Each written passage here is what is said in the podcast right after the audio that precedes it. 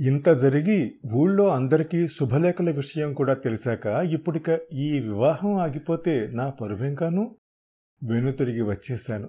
కానీ ఇంటికొస్తున్నంతసేపు నా మనసులో ఏదో తెలియని బాధ నన్ను తొలుస్తూనే ఉంది. కానీ నేను మాత్రం ఏం చేయగలను? ఇది జరిగిన పది రోజులకి ఆనంద తరళల వివాహం జరిగింది. ప్రమద్వరే దగ్గరుండి పెళ్ళి పనులన్నీ చేయటం నన్ను మరింత ఇబ్బందులో పెట్టింది. ఆ అమ్మాయి మొహంలో ఏ భావమూ నాకు కనిపించలేదు. మా ఊరి గోదారి కూడా ఇలాగే ఎత్తుపల్లాలని సుడిగుండాలని కడుపులో దాచుకుని పైకి గంభీరంగా ఉంటుంది. ఆ అమ్మాయి ప్రేమ సంగతి తెలిసిన ఒకే ఒక బయట వ్యక్తిని బహుశా నేనేనేమో. ప్రేమ మీద నాకు గొప్ప అభిప్రాయం లేదు కానీ నా అంచనాలన్నీ తారుమారు చేసింది ఈ అమ్మాయి. ప్రేమించిన వ్యక్తిని బ్రతికించుకోవటం కోసం తన భవిష్యత్తునే పణంగా పెట్టింది. నాకు తెలియని కొత్త ప్రపంచం ఇది. మా ప్రపంచంలో పల్లె రాజకీయాలు ద్వేషాలు గెలుపులు ఓటములే తప్ప ప్రేమలు త్యాగాలు లేవు. నే ఆడిన అబద్ధం చాలా రాత్రులు నన్ను బాధ పెట్టింది. వెయ్యి అబద్ధాలేడైనా ఒక పెళ్ళి చేయమన్నారు కదా అని సరిపెట్టుకునేవాణ్ణి. చివరికి నా కూతురు వేస్తున్న జోకులు కూడా నా చెవిని పడకపోలేదు. ప్రమద్వర తనని పెళ్ళి కూతురుగా అలంకరిస్తున్నప్పుడు చూసాటే గోదావరిలోనే వదిలిన పడవే ముందెళ్ళింది. అందుకే నా పెళ్ళి నీకన్నా ముందైపోతోంది అన్నప్పుడు మాత్రం వాళ్ళ ముందుకు వెళ్ళి అంతా చెప్పేద్దామనిపించింది. కానీ అప్పుడు కూడా పరువు గురించిన నా భయమే నన్ను అడ్డుపెట్టింది. అప్పటికి పెళ్ళి రెండు రోజులు మాత్రమే ఉంది. ఆనంద్ తాలూకు గుండె జబ్బు గురించి తెలిసిన వాళ్ళం నలుగురమే. వాళ్ళిద్దరూ నేను మా ఊరి డాక్టరు. పెళ్ళైన మరుసటి రోజే శోభనం ఏర్పాటు చేశారు. ఆ సాయంత్రం ప్రమద్వర నా దగ్గరికి వచ్చింది. ఆనంద ఆరోగ్యం ఇలా ఉండగా ఇప్పుడు ఈ ఫంక్షన్ ఎందుకు బాబు గారు? ఆపరేషన్ అయ్యాక పెట్టుకుంటే బాగుంటుంది కదా అంది. పెళ్ళిలాగూ అయిపోయింది కదా ఇక డాక్టర్తో అసలు విషయం చెప్పించాలి. పర్వాలేదమ్మా నేను డాక్టర్ని కన్సల్ట్ చేశాను కదా అని ఆ అమ్మాయిని పంపించేసి డాక్టర్కి కబురు చేశాను. మరుసటి రోజు పొద్దున్న అతను వచ్చాడు. గదిలోకి తీసుకెళ్ళి అతడేం చెప్పవలసింది చెప్పాను. మళ్ళీ ఆనందని పరీక్ష చేసి వీలైతే పట్నం నుంచి పెద్ద డాక్టర్ని కూడా ఇంకొకసారి పిలిపించి బైపాస్ సర్జరీ అవసరం లేదని మందులు వాడితే సరిపోతుందని అతడు చెప్పాలి. డాక్టర్ తలూపాడు. మొదట్లో బైపాస్ కావాలనుకున్నారు ఇప్పుడు అది సర్దుకుంది అలా చెప్పాలి. అర్థమైందా? నేను చూసుకుంటాను కదా సార్. అందరూ ఆనందించే శుభవార్త ఎలా చెబుతానో మీరే చూస్తారు కదా. అన్నాడు ఆ కుర్ర డాక్టర్. పర్లేదు పైకి వస్తాడు. మేము మరో ఒకటి రెండు విషయాలు మాట్లాడుకుని గదిలోంచి బయటకు వచ్చాం తలుపు తీసి హఠాత్తుగా పామును చూసినట్టు అలాగే నిలబడిపోయాను. మేడ మీద నుంచి ఎప్పుడు వచ్చాడో ఎంతసేపటి నుంచి వింటున్నాడో తెలియదు కానీ ఆనంద్ అక్కడ నిలబడి ఉన్నాడు. అతడి మొహం ఎర్రగా కందిపోయి ఉంది. మూసిన గుప్పెట్లు వణికే చేతులు అతడి ఆవేశాన్ని చెబుతున్నాయి. మనిషి నిలువెల్లా విగిపోతున్నాడు ఆనందరావు చెప్పిన కథ తిరిగి వెళ్ళిపోవడానికి సామాన్లేవి సర్దుకోలేదు. పెళ్ళి కోసం తీసుకువచ్చిన నా తాలూకు వస్తువుల్ని కూడా వెనక్కి తీసుకెళ్ళే ప్రయత్నం ఏమీ చేయలేదు. మామూలుగా నా గదికి వచ్చేసాను నే ఇలా వెళ్ళిపోవటం వాళ్ళింట్లో పెళ్ళి కోసం వచ్చిన బంధువులకు తెలుసో లేదో నాకు తెలియదు నాకు సంబంధించినంత వరకు ఈ పెళ్ళి కాలేదు. అంతే. చాలా కామ్గా కూల్గా నా గదికి తిరిగి వచ్చేశాను. నాకే గుండె జబ్బు లేదని ఈ పెళ్ళి కోసం పందిన వలలో ఇరుక్కుపోయానని గదిలో ఆయనకి డాక్టర్కి మధ్య జరిగిన సంభాషణ వల్ల తెలిసిన మరుక్షణం మాత్రం నేను రాక్షసుణ్ణి అయ్యాను. ధడేలను తలుపు తోసుకుని లోపలికి ప్రవేశించిన నన్ను చూసి వాళ్ళు స్థానువులయ్యారు డాక్టర్ మొహంలో భయం స్పష్టంగా కనిపించింది.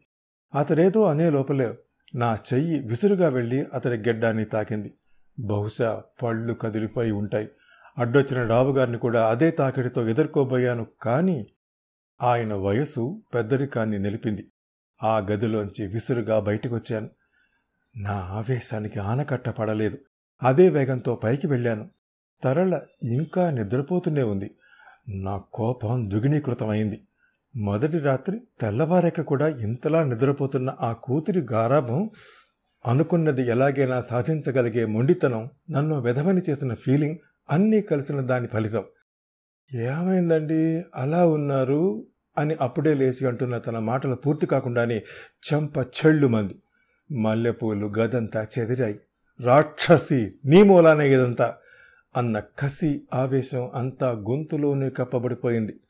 తరళ అలాగే నిశ్చేష్టురాలై నిలబడిపోయింది. తను నా జీవితానికి ప్రమద్వర భవిష్యత్తుకి ఎంత ద్రోహం చేసిందో మేమిద్దరం కన్న కళల్ని ఎలా సమూలంగా నాశనం చేసిందో చెబుదామని నోటి చివరి వరకు వచ్చింది. కానీ అంతలోనే ఛీ ఈ వీడితో చెప్పేదేమిటి అనిపించి అక్కడి నుంచి కిందకి వచ్చేశాను. అదొక్కటే కాదు కారణం వీళ్ళు ఎంతకైనా తెగించిన వాళ్ళు. నాకు ప్రమద్వరకు మధ్య ఉన్న ప్రేమ ఈవుడికి తెలిస్తే అది ప్రమద్వర ప్రాణానికి కూడా హాని కలిగించవచ్చు. ఆ క్షణం తరళ నా భార్య అన్న విషయం కూడా మర్చిపోయాను. నా శత్రువులు ఈమె ఈమె తండ్రి అంతే. అదొక్కటే భావం నా మనసంతా నిండిపోయింది. మనుష్యుల్ని కొనగలరు వీళ్ళు. డబ్బుతో లేకపోతే బెదిరించి అది కాకపోతే మరేదో. ఇప్పుడు వేసినట్టు ప్లాన్ వేసి అనుకున్నది సాధించగలరు. వాళ్ళ మొహం చూడటానికి అసహ్యం వేసింది. అందుకే నా గదికి వచ్చేశాను. అసలు తప్పంతా ప్రమద్వరది. నా చేతులు కట్టేసి ఈ వివాహానికి ఒప్పించింది. త్యాగం పేరిట అనవసరంగా నన్ని ఊబిలోకి దింపింది. నేను గదికి వచ్చేసిన ఐదు నిమిషాలకి తరల తండ్రి వచ్చాడు. చాలా గొప్ప నటుడు. వంద లంకణాలు చేసినట్టు మొహం పెట్టాడు. రాగానే చేతులు పట్టుకొని అల్లుడు ఈ తప్పంతా నాది. నన్ను క్షమించు అన్నాడు. నన్ను నేను నిగ్రహించుకోవటానికి చాలా కష్టపడవలసి వచ్చింది. చూడండి అయిపోయింది ఏదో అయిపోయింది. మీ కూతురికి నాకు ఏ సంబంధము లేదు. మీరు పెద్ద భూస్వామి అని. ఈ ఊళ్ళో కల్లా గొప్ప ఇన్ఫ్లుయెన్స్ ఉన్న మనిషిని నాకు తెలుసు. కానీ మీరేం చేయగలరో నేను చూస్తాను. మీరు మీ కూతురు కలిసి వేసిన ఈ అతి గొప్ప ప్లాన్కి నేను మీ కూతురికి వేస్తున్న శిక్ష ఇదే. మొదటి రాత్రి అయ్యాక మొగుడు వదిలేసిన దానిలాగా ఇక జీవితాంతం గడపాలి. ఎందుకు వదిలేశాడు అన్నదానికి కారణం మీరేం చెప్పుకుంటారో మీ ఇష్టం. ఇక మీరు వెళ్ళచ్చు. నేను ఈ నాటకం ఆడినట్టు తరళకి తెలీదు. ఏమిటి మీరుంటున్నది? అవునానంద్ తరళని ఇందులో కలపకు. ఇందులో ఏ తప్పున్నా అది కేవలం నాది మాత్రమే. తరళ అమాయక పిల్ల అది నిన్ను ప్రాణం కన్నా ఎక్కువగా ప్రేమిస్తోంది. దాని గురించే నేను డాక్టర్కి అలా చెప్పమని చెప్పాను. తరళకి ఈ ప్లాన్లో భాగం లేదన్న విషయం నాలో సంచలనాన్ని రేపింది. కానీ వెంటనే సర్దుకున్నాను. ఇప్పుడు సమస్య తరలకి ఇందులో భాగం ఉన్నదా లేదా అని కాదు. నాశనమైపోయిన నా జీవితం గురించి. నేను చెప్పానుగా మీరెంత చెప్పినా నేను ఇక మీ ఇంటి గుమ్మంలోకి అడుగు పెట్టను. మీ కూతురికి మీరేం చెప్పుకుంటారో మీ ఇష్టం. ఇందులో ఆమె తప్పు లేకపోవచ్చు కానీ ఏ తప్పు లేకుండానే కొంతమంది శిక్ష అనుభవిస్తూ ఉంటారు. అలాంటి వాళ్ళలో నేను మొదటివాణ్ణైతే మీ కూతురు రెండోదనుకుని సంతృప్తి పడండి. అంటే ఇందులో నీ తప్పేమీ లేదంటావా? ఈసారి తలబోవటం నా వంతైంది నా తప్ప నా తప్పే ఉంది? నువ్వు ప్రమద్వర ప్రేమించుకున్న విషయం నా కూతురికి చెప్పకపోవటం. ఇది మీకు మీకెలా తెలుసు? తలబడుతూ అడిగాను. ఆయన దానికి సమాధానం చెప్పకుండా మీ ఇద్దరి మధ్య ప్రేమ విషయం మీతో కలిసి తిరుగుతూ కూడా నా కూతురు గ్రహించలేకపోయింది. అంత అమాయకపది అది. అటువంటి దానికి నీ సంగతి ఎందుకు చెప్పలేదు? పోనీ చెప్పవలసిన అవసరం నీకు లేదనుకుందాం కనీసం తను నిన్ను చేసుకుంటాను అని అన్నప్పుడైనా నువ్వు ఆ విషయం చెప్పాలి కదా? ఎందుకు చెప్పలేదు? అక్కడికి వచ్చేసరికి నీ ప్రాణం ముఖ్యం అనిపించిందా? నేను ఇలా మాట్లాడుతున్నానని కోపం తెచ్చుకోకు. నా తరఫు నుంచి ఆలోచించు. ఇలా నేను వాదించవచ్చు కదా? నీ గుండె జబ్బు దాన్ని నయం చేయటం అన్నది మనిద్దరి మధ్య ఒప్పందం. నిజంగా ప్రమద్వర పట్ల నీ ప్రేమ నిజమైందైన పక్షంలో నువ్వు తరలకి అన్ని సంగతులు చెప్పి ఉండేవాడివి. ఎందుకు చెప్పలేదు? ఆయన మాటలకి నా ఆవేశం పెరిగిపోతూ ఉంది.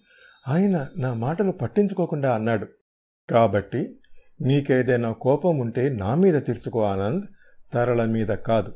ఇక ప్రమద్వర విషయం అంటావా? అది ఆయన పూర్తి చేయబోతుంటే చాలా ఆపండి అనరిచాను మీకు తెలుసా? నేను ఈ పెళ్ళి చేసుకోవటానికి కారణం ప్రమద్వరే. నేను బతికితే చాలనుకుంది నా కోసం తన భవిష్యత్తుని బలిపెట్టుకుంది తరలని చేసుకోవాలని ఒట్టు వేయించుకుంది. నాకు తెలుసు అన్నాడాయన దానికి ప్రతిగా ప్రమద్వర భవిష్యత్తుని నువ్వు కలలో కూడా ఊహించినంత గొప్పగా తీర్చిదిద్దుతాను. అది నాకు వదిలిపెట్టు. క్రమక్రమంగా నేను వాదనలో ఓడిపోతున్నానన్న విషయం నాకు తెలుస్తోంది. కానీ నా వాదనలో లోపం ఎక్కడో తెలియటం లేదు. అయినా ఈయనతో వాదించవలసిన అవసరం నాకేముంది? ఆ మాటే చెప్పి ఆయన ఏదో అనబోతుంటే దాదాపు బయటకు గంటి తలపేసుకున్నాను. తరువాత చెయ్యవలసిన దాని గురించి ఆలోచనలో పడ్డాను. ముందు ఈ ఊరు నుంచి వెళ్ళిపోవాలి. ప్రమద్వరతో సహా అంతే. రావుగారికి ఆయన కూతురికి బుద్ధి వచ్చేలా చేయాలంటే ఇక్కడి నుంచి వెళ్ళిపోవాలి. వెళ్ళే ముందు ఈ పల్లెలో అందరికీ ఆయన ఆడిన నాటకం గురించి తెలిసేలా చెయ్యాలి. పెళ్ళైన మరుసటి రోజు కూతుర్ని వదిలేసి అల్లుడు వెళ్ళిపోయాడంటే అంతకన్నా అవమానం ఏం కావాలి? నాకు జరిగిన మోసానికి ఇదే సరైన సమాధానం. అయితే వెంటనే నేను ప్రమద్వర దగ్గరికి వెళ్ళలేదు. అంతకన్నా ముందు చేయవలసిన పని ఒకటి ఉంది. రావుగారు సామాన్యులు కాదు. కూతురికి విడాకులు ఇవ్వకుండా రెండో వివాహం చేసుకుంటే నన్ను జైల్లో పెట్టించకుండా ఊరుకోరు. విషయం అంతవరకు వస్తే ఎంతవరకైనా తెగిస్తాడు. అసలు ఆయన ఆర్గ్యుమెంట్ చూస్తేనే నాకు మతిపోయింది. ఎంత సులువుగా తప్పంతా నా మీదకు తోసేశాడు. నేను వెళ్ళి ఆయన కూతురికి మా ప్రేమ విషయం చెప్పి ఉండవలసిందిట. చెబితే ఏం చేసేది? మా ఇద్దరికి పెళ్ళి చేసి ఆసుపత్రి ఖర్చుల నిమిత్తం రెండు లక్షలు ఇచ్చి పంపేదా? అసలు నాటకం వాడిందంతా ఆయన. హాయిగా సుఖంగా ఉండవలసిన మా జీవితాల్లో అతి నికృష్టమైన ప్లాన్ వేసి నిప్పులు పోసింది ఆయన. ఇంతకింత చేయకపోతే నేను నిద్రపోను. ఆ తర్వాత ఏం జరిగింది? తెలియాలంటే ఈ షోలోని నెక్స్ట్ ఎపిసోడ్ వినండి. ప్రతి మంగళ గురువారాలు. ఈ షోని మీరు Apple podcast Google podcast Spotify Gaana మరే ఇతర ప్లాట్ఫామ్స్లో అయినా సబ్స్క్రైబ్ చేసి వినొచ్చు. నెక్స్ట్ ఎపిసోడ్ రిలీజ్ అయినప్పుడు మీకు అప్డేట్ రావడానికి నోటిఫికేషన్ టర్న్ ఆన్ చేసుకోండి.